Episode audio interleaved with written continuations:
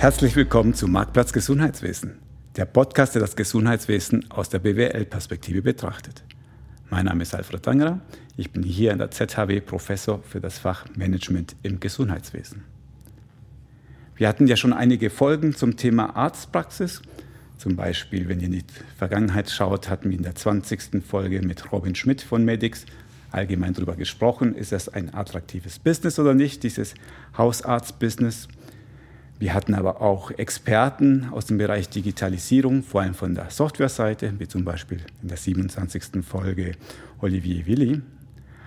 Aber was ich heute gerne machen will, ist die Praxisverantwortlichen selbst zu Wort kommen lassen.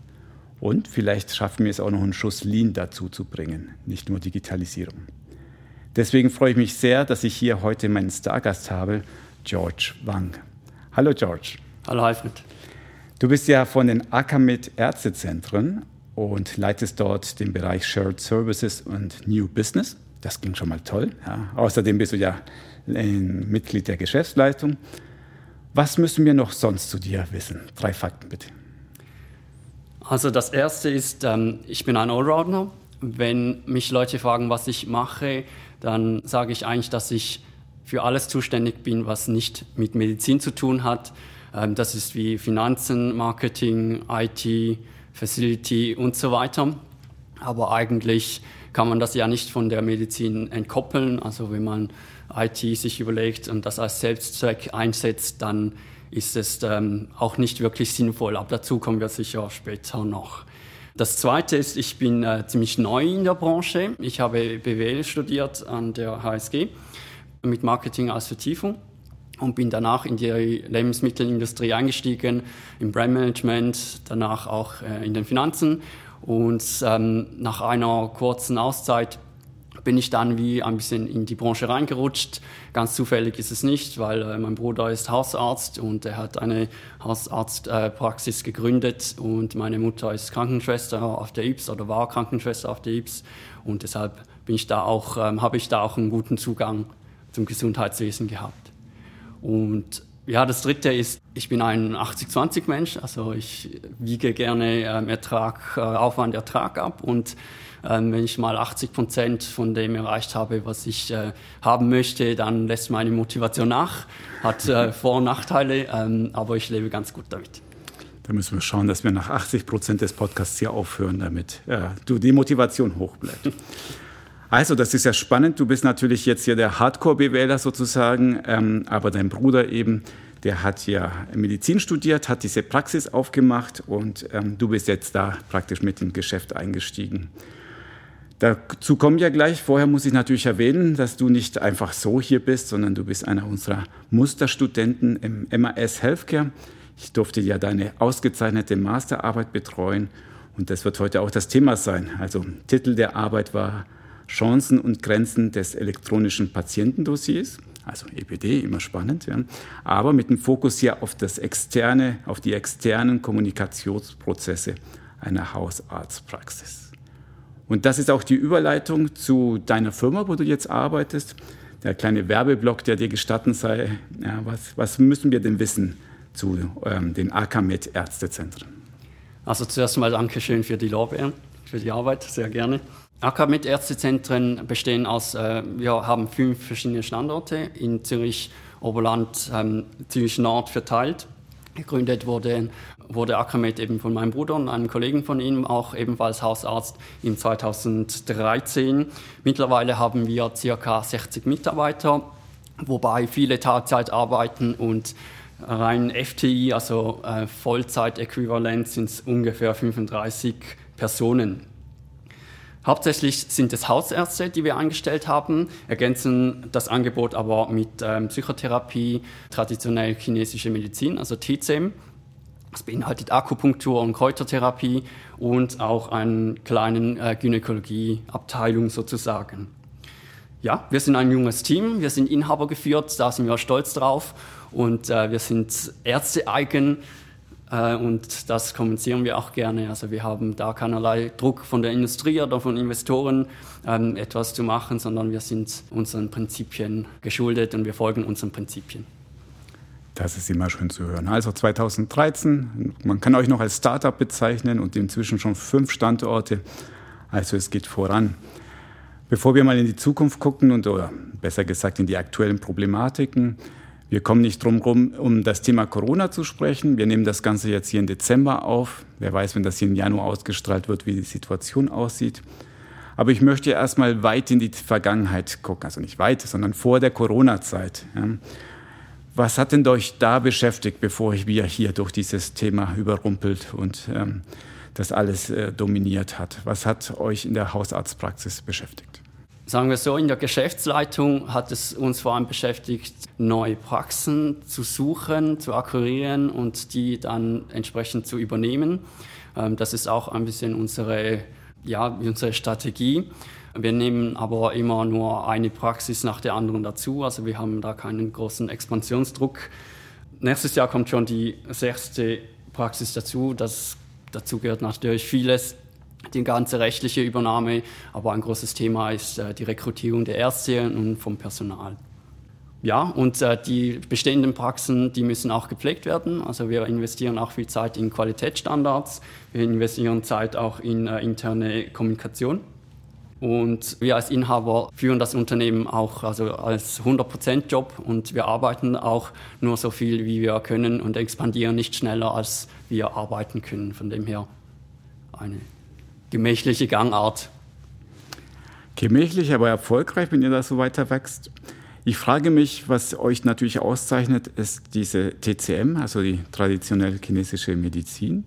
Damit habe ich mich ehrlicherweise noch nie beschäftigt. Ist es etwas, das von der OKP übernommen wird? Ist das ein spannendes Thema, weil man noch eine Nische besetzt? Oder könnt ihr euch damit noch absetzen von anderen Hausarztpraxen? Ja, können wir. Und ein einfacher Grund ist, dass nicht so viele Hausärzte den Fachausweis Akupunktur haben und es ist nur so, dass Akupunktur über die OKP abrechenbar ist. Alles andere nicht, also äh, Tuina oder, oder ähm, zum Beispiel die Kräutertherapie wird über die Zusatzversicherung übernommen. Es gibt relativ viele TCM-Therapeuten, das sind keine Ärzte, die machen ihre Sache sicher auch sehr gut, ähm, aber wir unterscheiden uns äh, gegenüber den TCM-Therapeuten vor allem dadurch, dass wir äh, nur Ärzte haben, die einen Fachausweis haben und so den Patienten eigentlich beides anbieten können. Also die westliche Medizin, also die, ähm, die hausärztliche Seite und dann auch die ähm, östliche, fernöstliche Medizin über das äh, TCM. Und wie macht ihr das, wenn ihr eine neue Praxis akquiriert, die bisher wahrscheinlich traditionell unterwegs war? Bringt ihr diesen TCM-Gedanken da auch rein oder lässt ihr die so weiterhin laufen mit dem bestehenden Angebot? Zuerst lassen wir das äh, so weiterlaufen. Ähm, die Schwierigkeit ist, einen Arzt zu finden, der beides hat. Und das ist wirklich Mangelware. Und da müssen wir ein bisschen op äh, opportunistisch sein, wenn wir einen Arzt finden, der auch zu unserer Firmenkultur und ähm, zu, persönlich auch zu uns passt, dann ähm, ja, rekrutieren wir diese Person gerne und setzen ihn dann dort ein, wo er arbeiten will. Aber das ist schon ein sehr ein ähm, arbeitnehmergetriebener Markt. Das stelle mir schon noch schwer vor. Also sowohl ähm, die Herren vor dir haben ja schon gejammert, wie schwer es ist, gutes Personal zu finden. Jetzt auch noch TCM, das wächst ja auch nicht auf den Bäumen. Ja, viel Erfolg bei der Suche. Aber was ich natürlich auch als BWLer hier sofort aufhorche, ist, wenn du sagst, oh, Selbstzahler. Ja. Weil das ist immer die große Frage, sind überhaupt die Schweizerinnen Schweizer bereit, für zusätzliche Angebote zu zahlen? Was spürst du? Kommen die Leute zu euch und dann sagt ihr, ja, das müsstet ihr leider aus der eigenen Tasche bezahlen und dann blockieren sie oder sind sie schon zahlungsbereit generell?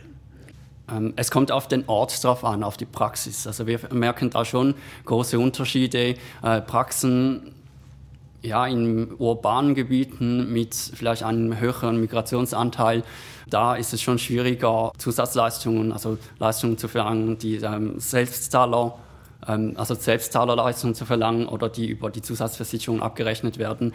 Bei den wohlhabenderen Gemeinden ist das schon ein bisschen einfacher. Okay, also das Klischee der reichen Zürcher, die da gerne zusätzlich bezahlen, können wir hier auch nicht entkräften.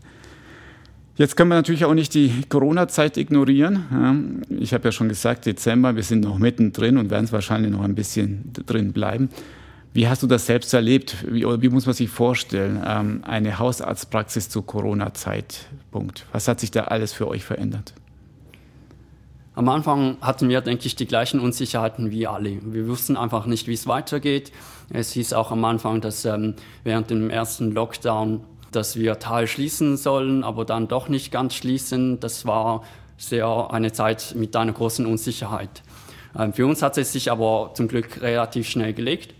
Rein äh, wirtschaftlich hat es sich schnell gelegt, die, die äh, Patienten sind sehr schnell wieder gekommen. Was geblieben ist, ist aber die Unsicherheit von, bei den Mitarbeitern. Also das ewige Thema Sicherheit äh, oder fehlende Sicherheit. Wie sah es mit Kommunikation? Fandest du, man hat euch klar kommuniziert, was ihr dürft, wann ihr dürft? Hast du dort eine Plansicherheit gespürt von Seiten der Regierung?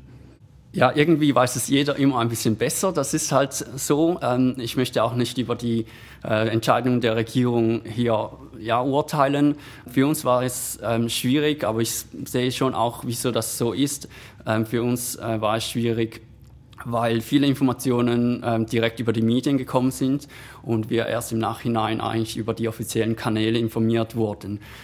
Ja, jetzt wie das äh, letzte Beispiel mit den Schnelltests, das äh, ist auch ziemlich schnell mal, also ist schnell mal in den Medien gekommen und dann hieß es, ab, ab Montag äh, gibt es Schnelltests und da wurden wir auch entsprechend von den äh, Patienten oder mit Anfragen überrannt und äh, wir mussten dann über das Wochenende die ähm, Mitarbeiter, die MPRs, die dann die Telefone abnehmen müssen, informieren, wie wir das machen und sie haben auch Informationen aus den Medien bekommen und da dann eine einheitliche Linie oder eine interne Linie zu finden, das war schon eine Herausforderung. Das glaube ich gerne. Und ich bin mal gespannt und wünsche viel Erfolg, wenn das Thema Impfen groß wird. Auch da werdet ihr wahrscheinlich Freitagnachmittag erfahren, ups, ab Montag impfen wir hier. Hier ist der äh, Impfstoff. Aber gut, lassen wir uns überraschen genug geschimpft, ja, das ist ja auch äh, einfach für uns, sondern lasst uns mal ein bisschen thematisch einsteigen, das Thema Prozesse, Lean, Digitalisierung. Also erzähl noch mal mit eigenen Worten, wahrscheinlich wurde es auch immer wieder gefragt, was war denn das Thema deiner Masterarbeit damals? Also wissenschaftlich ausgedrückt war mein Titel oder ist ein, der Titel der Masterarbeit Chancen und Gefahren des EPDs für den externen Kommunikationsprozess einer Hausarztpraxis. Und eigentlich, eigentlich wollte ich nur wissen, bringt in Anführungszeichen das EPD etwas für uns, also uns heißt dann die Hausarztpraxis im Sinne der externen Kommunikation, also weniger die medizinische Qualitätssteigerung, sondern mehr der Blick auf, den, auf die Prozesse. Und das fand ich sofort damals spannend, als du zu mir gekommen bist und gefragt hast, ich würde gerne etwas über das EPD schreiben da war ich so leicht, ja, okay. Aber jetzt aus Sicht Prozesse, und was bringt es uns? Weil ich hatte immer das Gefühl, dass diese Sicht, was bringt es tatsächlich uns als Praktiker, viel zu kurz kommt. Man hat sich ja sehr, sehr, sehr viel, ähm, hat man sehr viel diskutiert über die technischen Vorgaben, über die Gesetzesänderung. Aber so aus Sicht des Leistungserbringer kam das Thema zu kurz. Und anscheinend hattest du auch das Gefühl, sonst hättest du nicht dieses Thema vorgeschlagen. Ja, das ist so. Also ich beobachte im Alltag, dass unsere Mitarbeiter, vor allem die MPAs, sehr viel Zeit investieren in Berichte, anfordern, verschicken, Informationen raus und wieder reinschicken. Und da passieren viele Fehler, da passiert es auch sehr oft, dass etwas vergessen geht äh, und zur falschen Zeit ähm, reinkommt, also entweder viel zu früh oder dann schon zu spät, wenn der Patient schon dasteht. Und meine Hoffnung war ein bisschen, dass das EPD unser Problem löst. Also das ist natürlich eine legitime äh, Begründung, warum soll ich dieses Thema wählen. Erstens, wir haben ein Problem. Aber so in der wissenschaftlichen Welt will man ja auch immer die Gesamtrelevanz des Themas wissen. Und jetzt könnte man hingehen und sagen, naja, EPD und Hausärzte, das hat ja eigentlich ist nicht so wichtig, weil die sind ja gar nicht verpflichtet. Also in der Schweiz ist ja so, dass nur der stationäre Bereich verpflichtet wurde. Ihr macht das vollkommen freiwillig, noch. Ja, anscheinend ist da auch einiges in Bewegung. Aber warum glaubst du jetzt mal so generell geblickt, warum sind Hausarztpraxis oder sich damit zu beschäftigen, EPD bei Hausarztpraxen doch etwas Wichtiges? Ja, während der Arbeit hat sich schon herauskristallisiert, dass die Hausarztpraxen eine Drehscheibenfunktion besitzen in dem ganzen Kommunikationsprozess um den Patienten herum. Der Hausarzt, der betreut ähm, zum Beispiel chronische Patienten, betreut der sehr lange und der verwaltet und koordiniert und stößt auch äh, Therapien an. Und alle Informationen kommen eigentlich wieder zum Hausarzt zurück und der Hausarzt verschickt dann wieder weitere Informationen, zum Beispiel an, den, äh, an die Apotheke für Medikamente oder wenn's, ähm, wenn die Person durch die Spitex gepflegt wird, verlangt die Spitex auch immer wieder Informationen. Kurz, die Hausarztpraxis steht eigentlich in der Mitte von dem Behandlungsprozess.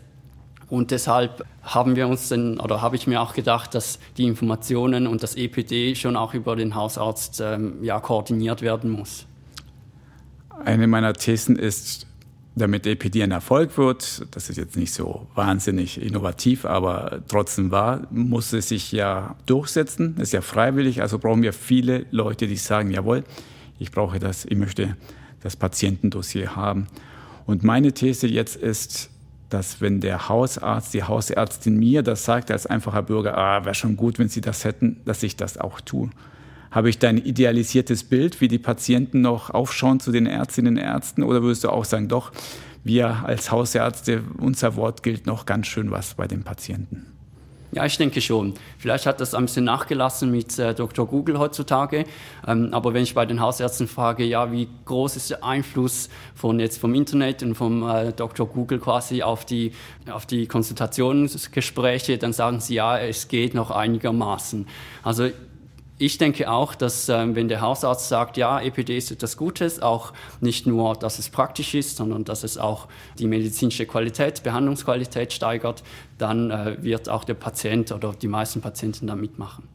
Okay, also dann müssen wir nur noch Dr. Google auch noch überzeugen, zu sagen, EPD ist toll, ihr sagt das und dann wird die Einführung klappen. Bei deiner Arbeit hast du ja nicht irgendwelche Prozesse untersucht, sondern du hast dich ja fokussiert auf Kommunikationsprozesse. Das klingt ja noch erstmal sehr abstrakt, aber erzähl mal, was für Kommunikation findet statt? Gib mir mal ein paar konkrete Beispiele, bitte. Die Kommunikation findet eigentlich schon statt, wenn der Patient zum ersten Mal in die Hausarztpraxis kommt, wenn also noch kein bestehender Patient ist, dann muss er sich mal anmelden und seine bestehende Krankengeschichte bringen. Das heißt, irgendwoher müssen die Informationen fließen, sei es vom Patient selbst oder von seinem letzten Hausarzt oder von Spezialisten oder von Spitälern und so weiter.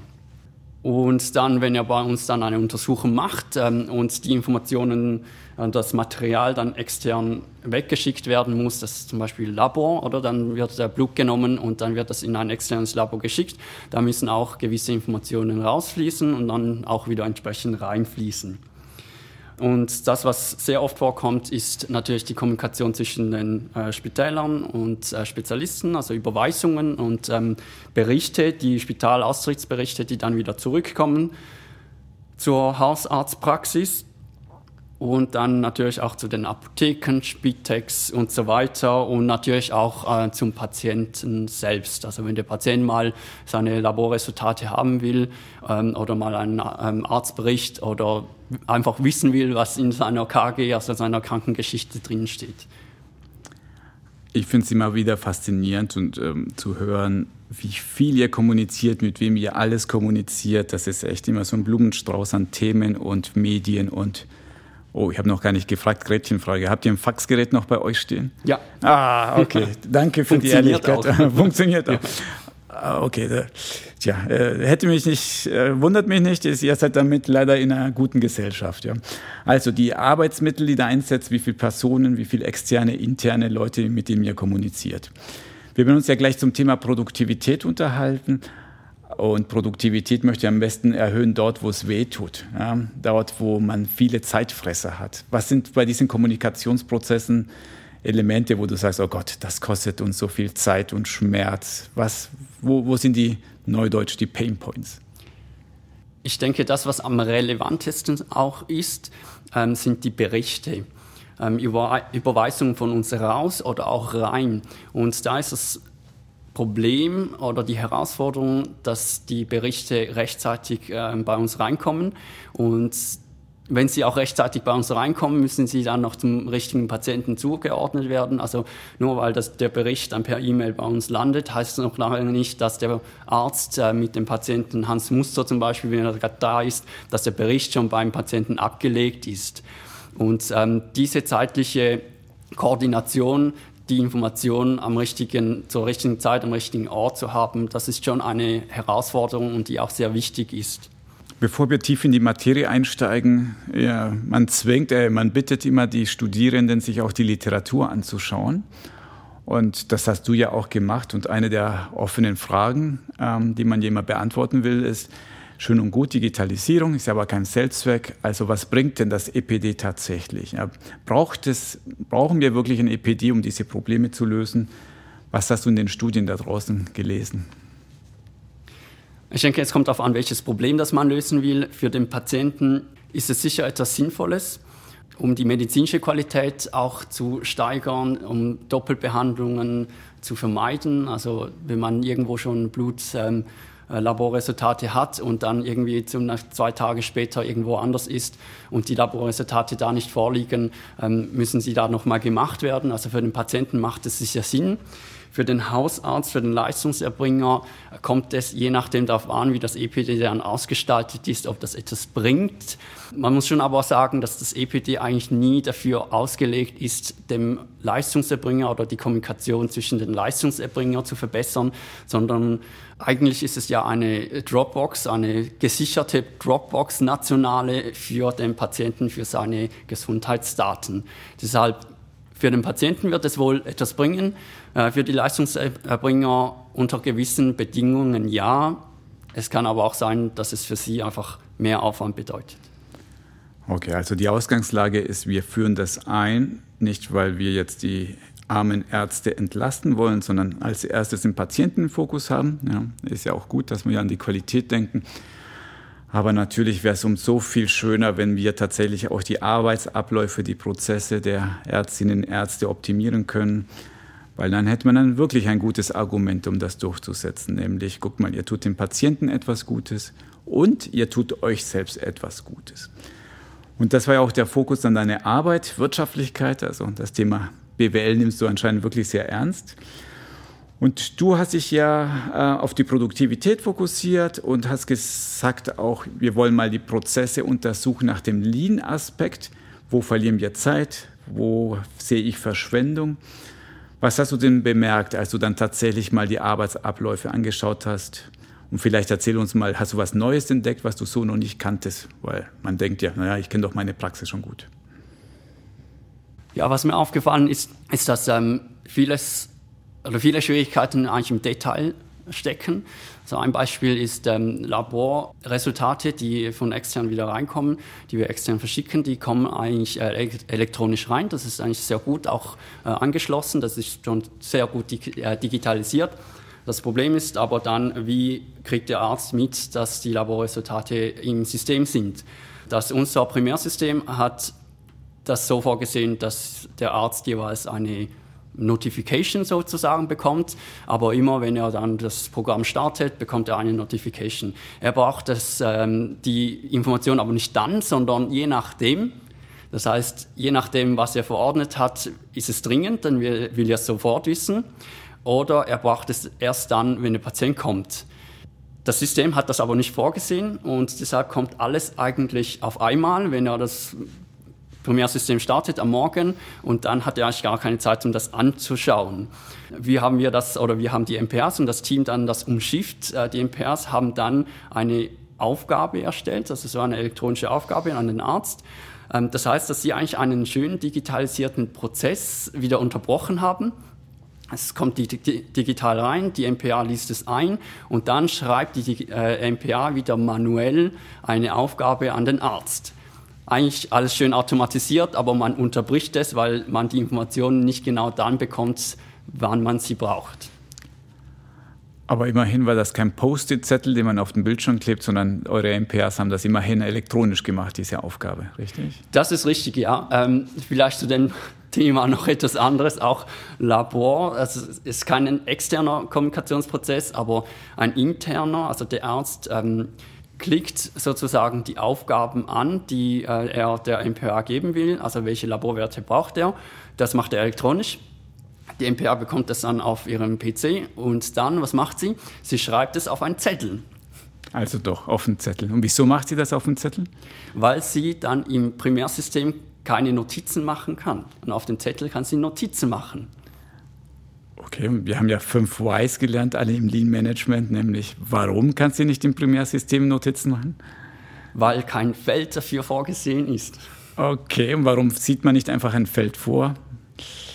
Weil das eine programmierische Umstellung nach sich zieht und äh, die Primärsysteme die verändern sich je nachdem, welches System man hat, aber ähm, da beißt man oft auf Granit, selbst wenn man nur kleine Änderungen haben möchte. Und dann ist der Weg des geringsten Widerstandes, sich einen Zettel auszudrucken und das auf einen Zettel zu schreiben. Okay. Und natürlich habt ihr als einer von vielen Akteuren dann nicht genug Marktpower, um zu sagen, ey, hier Softwarehersteller, ihr ändert euch oder wir canceln ähm, die, oder wir wechseln das Programm. Dann werden die sagen, na gut, die fünf, sechs Praxen, die überleben ja auch noch. Ja, das ist richtig so.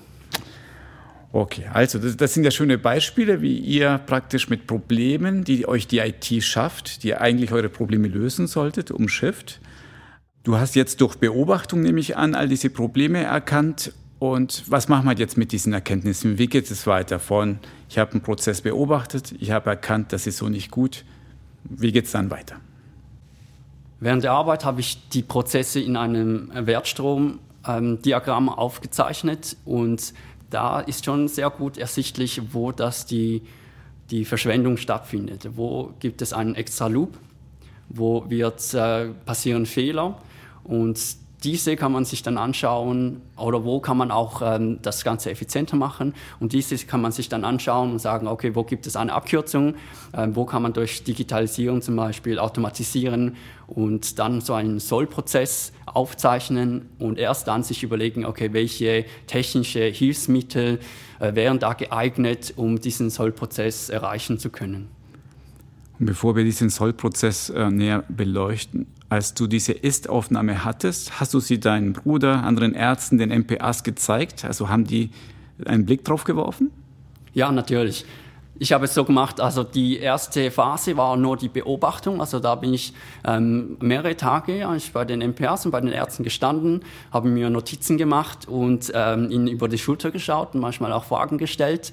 Das kann ich machen als ähm, Teil des Unternehmens, da ist auch keiner kritisch und hat Angst, ähm, währenddessen etwas falsch zu machen und habe dann danach alles aufgezeichnet und dann in einem Workshop äh, mehreren Ärzten die Prozesse gezeigt.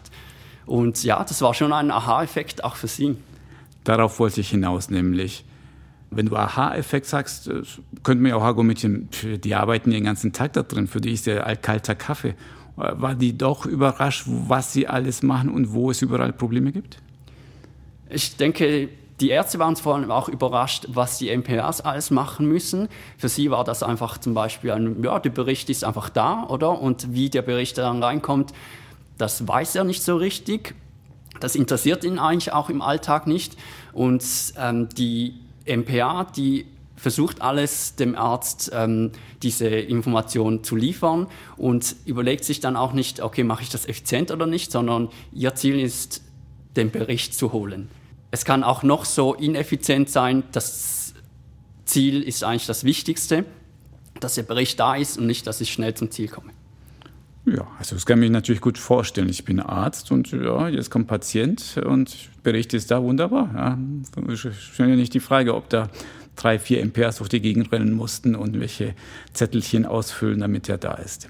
Also, wir stellen das natürlich immer dramatisch äh, dar, aber es ist schön, dass du so offen kommunizierst. Ähm, das gehört auch zu einer guten Lean-Einstellung, das zu sagen, kein Betrieb ist optimal. Dafür bist du ja da, um zu sehen, wie können wir uns noch mehr verbessern.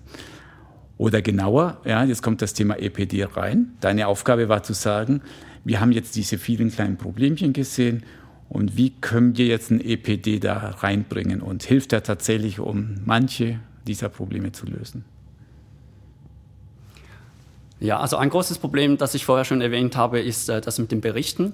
Und die Berichte bekommt man meistens über ein Telefonat an den Spezialisten zum Beispiel oder an ein Spital.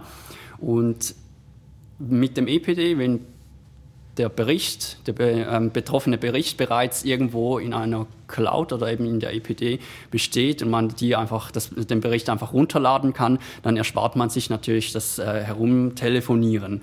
Das würde natürlich bei uns ähm, schon vor, vor allem bei den MPAs viel Arbeit ersparen und bei den Ärzten hat das den Vorteil, dass sie den Bericht dann wirklich haben. Das bedingt aber, dass der Bericht dann auch wirklich schon auf dem EPD raufgeladen worden ist.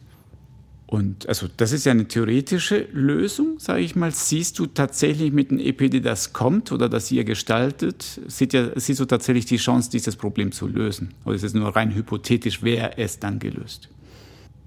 Wenn gewisse Bedingungen erfüllt sind, dann kann es das Problem lösen. Und die Bedingungen sind halt schon, dass genug viele Leute da teilnehmen oder genug viele Akteure teilnehmen, weil wenn man dreimal, viermal auf dem EPD nachschaut und da ist kein Bericht da, dann macht man es auch nicht mehr. Dann denkt sich die MPA, ja, da ist eh sowieso nichts, also rufe ich direkt beim Leistungserbringer an. Jetzt funktioniert es ja. Also das EPD macht etwas, soll etwas einfacher machen, aber es macht nicht etwas möglich, was bis jetzt nicht möglich ist. Und das ist das, was mir am meisten Kopfschmerzen bereitet, nämlich so ein System mit zentraler Ablage lebt ja davon, dass die Leute tatsächlich was ablegen und wir Menschen, wir neigen dazu, wenn wir zwei, drei Mal enttäuscht wurden, zu sagen, nee. Also diese Zeitersparnis, die ich vielleicht hätte, ja, die habe ich schon längst aufgebraucht, weil ich immer wieder nachschaue, ist es da oder nicht. Deswegen ist es so stark abhängig, dass die Leute tatsächlich mitmachen dass die Hausärzte tatsächlich oder die zuweisenden Kliniken ähm, tatsächlich dort äh, die Berichte auch hochladen. Wie bist du denn eingestellt? Bist du da positiv, dass sie das tun werden? Ja, da komme ich wieder mit meinen Bedingungen. Ich denke, eine Bedingung ist, dass ähm, die Bedienerfreundlichkeit sehr hoch sein muss. Also das bedingt auch, dass das EPD tief in das Primärsystem integriert ist. Momentan ist es ja so, wenn einer keine elektronische Krankengeschichte besitzt bei den Hausärzten, dann kann er auch mitmachen. Ähm, das ist dann irgendein Portal, wo er sich einloggen kann. Es geht überhin dann auch über Single Sign-On und so weiter, das geht dann schon. Aber es ist ein separates Portal.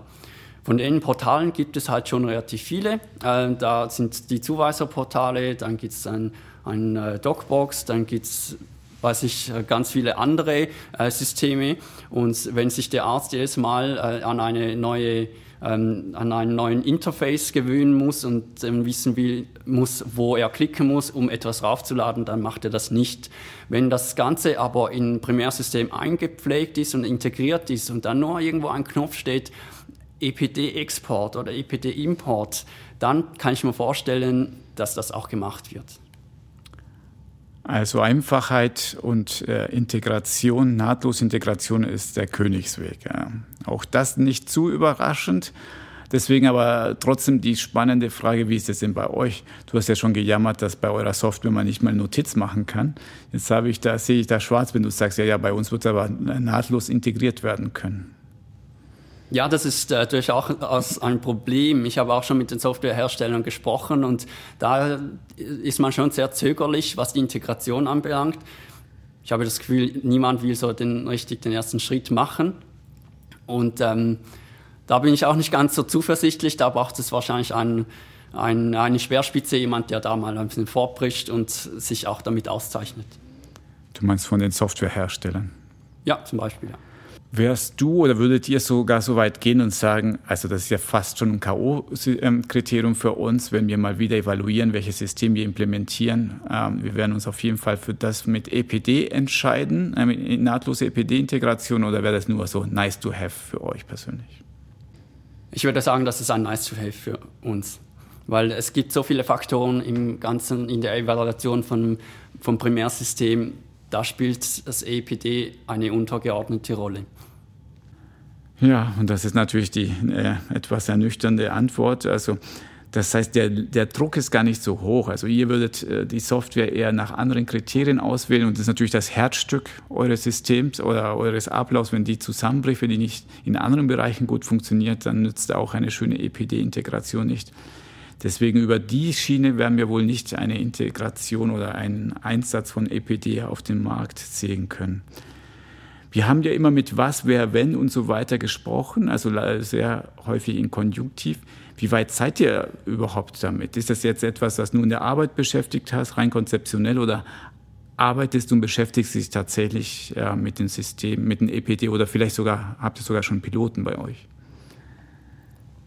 Nein, haben wir nicht. Also wir, das ist wirklich jetzt nur ein ähm, Konzept oder eine Idee, die ich habe, auch im Rahmen der, der, der Arbeit. Aber im Alltag haben wir das weder implementiert noch im Detail angeschaut. EPD war auch lange bei den Ärzten nicht mal so richtig ein Begriff. Sie haben sich auch gefragt, ja, was ist das denn genau? Und eigentlich erst durch meine Arbeit und durch meine Aufklärung ähm, ist ihnen richtig bewusst worden, aha, was das überhaupt ist. Schön, dass du da für Aufklärung sorgst. Ja? Also, das immerhin hat, das hat deine Arbeit erreicht. Eine große andere Frage ist ja, die mich auch immer beschäftigt, ist, wenn man einen Betrieb optimieren will. Du hast ja selber gesagt, ich möchte die Produktivität, die Wirtschaftlichkeit steigern. Ähm, ist, wie viel erreicht man, indem man einfach gute, saubere Prozesse hat, also Richtung Lean, und wie viel ist der Beitrag, den die Digitalisierung tatsächlich dazu zusätzlich bringt. Kannst du da grob abschätzen, wie, wie du sagen wirst, Digitalisierung versus Lean-Prozesse haben? ähm, von, der, von der Größe des Nutzens? Ja, ich finde eigentlich die Frage nicht ganz richtig, weil man kann es, es ist nicht entweder oder, es ist aufbauend, zumindest in dem Teil, den ich mir angeschaut habe. Also Digitalisierung ist ja ein ziemlich breiter Begriff und da gibt es schon auch ähm, technische Entwicklungen, die sind Game Changer. Äh, das, da, die bauen ganz andere Businessmodelle auf. In meinem Bereich, ähm, in dem Bereich Prozessoptimierung, ist äh, die, die, die Digitalisierung aber kein Selbstzweck. Und die Digitalisierung ist da, um gewisse Prozesse zu verbessern. Und aus meiner Sicht heißt Digitalisierung auch äh, automatisieren. Das heißt, zuerst muss ein guter Prozess her, gemäß Lean. Und dann überlegt man sich, wie kann man den Prozess noch weiter verbessern oder mit digitalen Instrumenten unterstützen. Also auch unabgesprochen, also Gott sei Dank meine Antwort auch gesagt, ja, zuerst gute Prozesse und dann Digitalisierung. Wunderbar. Blicken wir ein bisschen in die Zukunft. Also der Running Gag hier vom Schweizer Gesundheitswesen und in dem Podcast ist langsam, EPD kommt bald. Ja. Stand übrigens schon als erster Satz in deiner Arbeit im Sommer 2019, EPD steht vor der Tür. Also jetzt Ende 2020 steht EPD vor der Tür. Und was ich spannend fand, als, fand in deiner Arbeit ist in deinen Interviews, die du geführt hast mit anderen Hausärzten, ähm, da hast du ja auch gefragt, ähm, wie viele von euch werden da mitmachen oder wie viel Prozent der Hausärzte werden überhaupt freiwillig beim EPD mitmachen. Und da hast du als Antwort alles zwischen 1 Prozent und 30 Prozent bekommen. Also ziemlich breite Streuung. Was ist denn deine persönliche Schätzung? Wie viel werden tatsächlich mitmachen? Ich denke, für den Start schon eher im unteren Bereich. Also ich würde, wenn ich eine Zahl sagen müsste, unter 10 Prozent. Unter 10 Prozent. Und das kann uns natürlich nicht glücklich machen. Ja, hast ja selber gesagt, wenn da nicht eine kritische Masse mitmacht, dann ist das Ding tot, weil da keiner reinschauen will.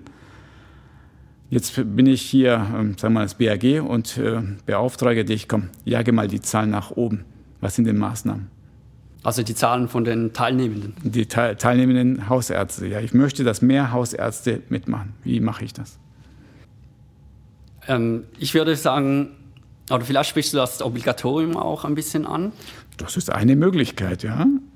Ich denke, Obligatorium ist ein Instrument. Ähm, ich denke aber nicht, dass es zum Ziel führt. Wenn es äh, die Idee ist, möglichst viele Teilnehmer zu haben, dann ja, dann kann man ja das Ganze obligatorisch machen, dann muss man ja daran teilnehmen.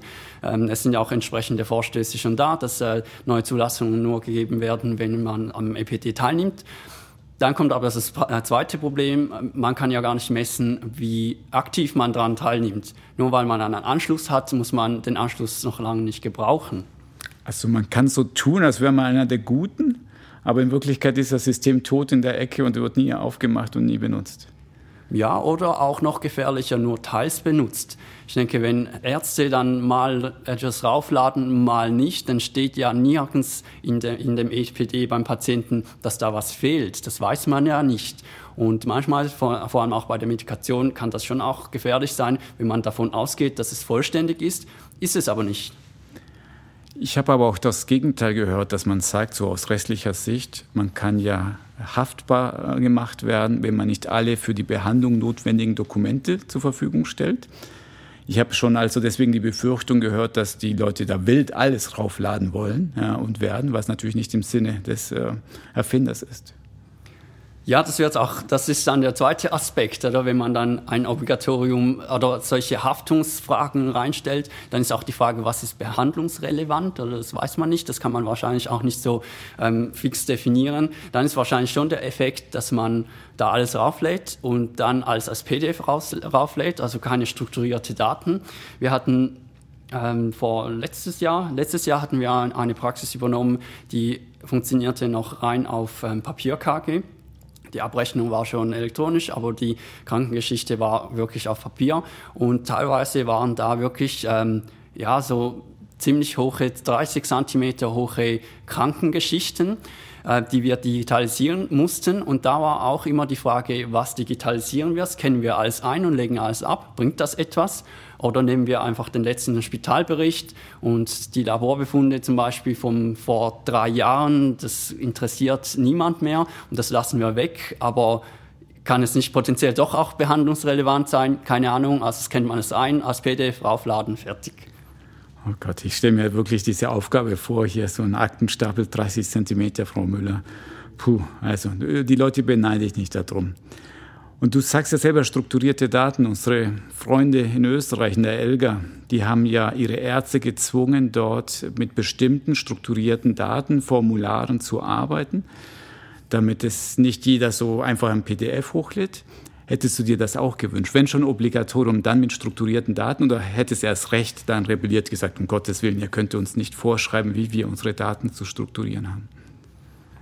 Ja, das ist eigentlich jetzt schon bei den Primärsystemen eine Herausforderung bei den Studien. Wie strukturiert man die Daten? Welche Diagnosen erfasst man, welche nicht? Ähm, viele Ärzte und vor allem Ärzte, die schon länger im Geschäft sind, die sind sich auch daran gewöhnt, einfach Notizen zu machen. Und das machen sie auch elektronisch. Also sie machen eigentlich nicht viel anders äh, ihre Notizen als in, auf einem Papier. Und die sind unstrukturiert. Das sind Sätze, das, sind, das ist Prosa-Text, oder? Und das ist nichts Strukturiertes. Aber man könnte ja auch die Ärzte dazu bringen, dass sie anfangen, strukturiert zu denken. Ne? Könnte man machen, man müsste aber alle Primärsysteme auch entsprechend gleich strukturieren. Das sind ja ziemlich viele Primärsysteme, da müssen alle mitmachen. Man müsste sich einig sein und ähm, sehen wir ja in der Schweiz ist das im Schweizer Gesundheitssystem ist das noch relativ schwierig. Aber wenn das klappt und dann auch die ganze Integration ins EPD so ist, dass man sagt, ja, man erfasst die Daten sowieso so und lädt die Daten dann ins EPD über einen Knopfdruck in Anführungszeichen mal rauf, dann kann es schon funktionieren. Aber das ist schon sehr theoretisch. Also, dass sie sich alle einigt und Friede, Freude, äh, Eierkuchen herrscht, das glaube ich auch, wird nie passieren. Österreich ist das auch nicht passiert, sondern man hat die diskutieren lassen und irgendwann gesagt, so, genug diskutiert und jetzt, das ist die Struktur. Und natürlich gab es Leute, die unzufrieden sind und waren. Die hoffen es natürlich, dass in fünf Jahren keiner mehr davon spricht, weil dann, man hat sich ja daran gewöhnt, an die Struktur. Aber föderalistisch ja, wird man das sicherlich nicht hinbekommen. Da bin ich bei dir. Am Schluss deiner Arbeit bist du ja sehr konkret geworden. Da gibst du die Handlungsempfehlungen. Das hat man natürlich immer gern. Tipps für die Praxis. Zehn Stück. Manche davon, glaube ich, sind selbsterklärend, wenn du sagst, ja, Sicherheit ist wichtig. Ja, da kann man wohl wenig das sagen. Ach, Sicherheit, Datensicherheit nicht so wichtig. Aber was ist so eine, eine der Empfehlungen, die du gibst, wo du sagst, ja, das könnte noch kontrovers sein oder das finde ich noch spannend, was ich da herausgefunden habe? Als kontrovers ist das Thema Obligatorium. Das wurde schon sehr kontrovers auch von den, ähm, von kritisch von den Ärzten, die ich interviewt habe, geäußert Das liegt aber in der Natur der Sache. Man will nicht gezwungen werden, etwas zu machen. Und dann stellt sich eben die Frage, eben, wenn man muss, äh, wie gut ist dann die Qualität und so weiter. Und die Frage ist dann auch, ja, wenn man muss, wird man dann dafür bezahlt oder nicht, oder für die EPD-Pflege, sei es das äh, Hochladen oder dann ähm, das Sortieren. Als Hausarzt bekommt man sehr viele Informationen und wenn dann ein Datenfriedhof da ist, wer sortiert das? Äh, der Hausarzt, äh, macht er das in seiner Freizeit oder wird er dafür bezahlt? Das ist schon, sind sehr kontroverse Themen dabei. Ich denke, besonders wichtig ist, dass die Ärzte ein Vorbild haben. Wenn ich mit den Ärzten rede und sie frage, ja, wie hast du denn dein Primärsystem jetzt ähm, evaluiert und ausgewählt, dann kommt oft die Frage, äh, die, die Antwort, ja, ich habe meinen Kollegen gefragt und der hat das gebraucht und der fand das gut und hat gute Erfahrungen gemacht. Und auch auf die Frage, ja, was muss passieren, wenn äh, das du auch beim EPD mitmachst, war einer der ersten Antworten, ja, wenn es mir empfohlen wird in einem Kongress von anderen Ärzten. Das heißt, der Punkt, ich habe einen Punkt ähm, der Handlungsempfehlung ist äh, Leuchtturmprojekte schaffen. Und aus meiner Sicht ist es wichtig, mal ein gutes Beispiel zu haben mit einer Hausarztpraxis, einer Hausarztpraxiskette, wo man sagen kann, ja, die machen es, die haben gute Erfahrungen damit, die haben vielleicht schon ein paar Kinderkrankheiten ausmerzen können, aber es läuft. Und dann müssen die Ärzte dann auch sagen, ja, es bringt etwas, ähm, ich habe Freude im Alltag, es bringt mir ähm, im Prozess etwas und es bringt auch dem Patienten etwas. Also was wir brauchen, sind ärztliche Influencer, hm, die dort rausgehen und erzählen, boah, ist das schön und gut. Leuchttürme. Jetzt, das finde ich immer spannend, dieses Thema Leuchtturm. Aber um das noch genauer zu verstehen, nehmen wir an, ihr werdet zum Leuchtturm. Ich komme, ich bin selber Hausarzt, ich komme zu euch. Wann werde ich sagen, wow, das möchte ich auch haben? Also was würde mich als Ärztin, als Arzt so besonders reizen, wenn ich das bei euch sehen würde, dass ich sagen würde, das möchte ich auch haben? Na, ich denke, das ist das Thema Mehrwert. Aber die Frage ist, der Mehrwert für wen?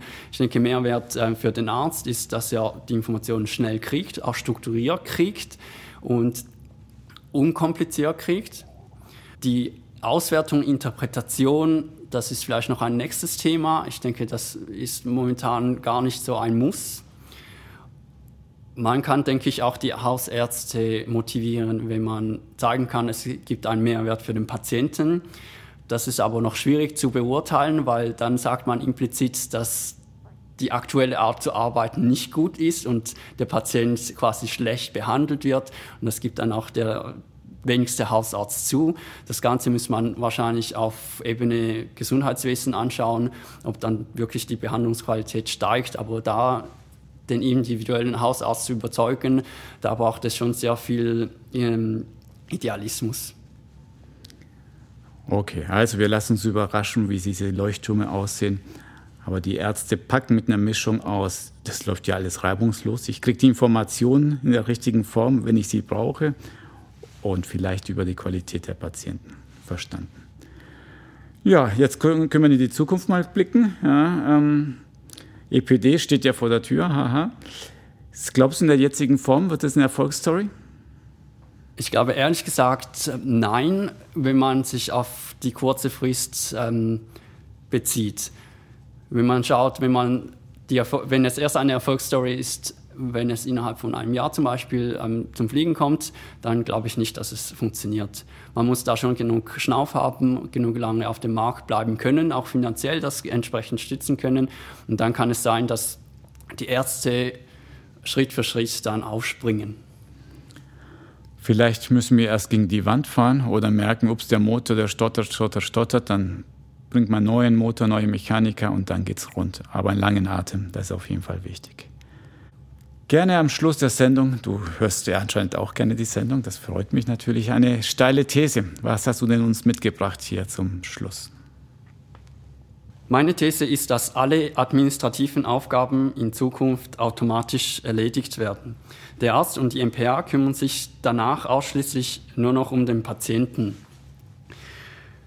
Die Qualität der Behandlung steigt dadurch und gleichzeitig sinken die Kosten für das Gesundheitswesen. Ich denke, es ist nötig, um kostentreibende Faktoren wie zum Beispiel die Demografie dadurch äh, kompensieren zu können. Eine schöne These aus der Lean-Sicht. George, ich danke dir herzlich fürs Gespräch. Danke, Alfred. Das war unsere Folge von Marktplatz Gesundheitswesen. Unsere E-Mail ist ja bekanntermaßen info at gesundheitswesen.org. Falls Sie da Kommentare, Anregungen, Kritik haben, sehr gerne jederzeit. Ich danke Ihnen fürs Zuhören und bis zum nächsten Mal.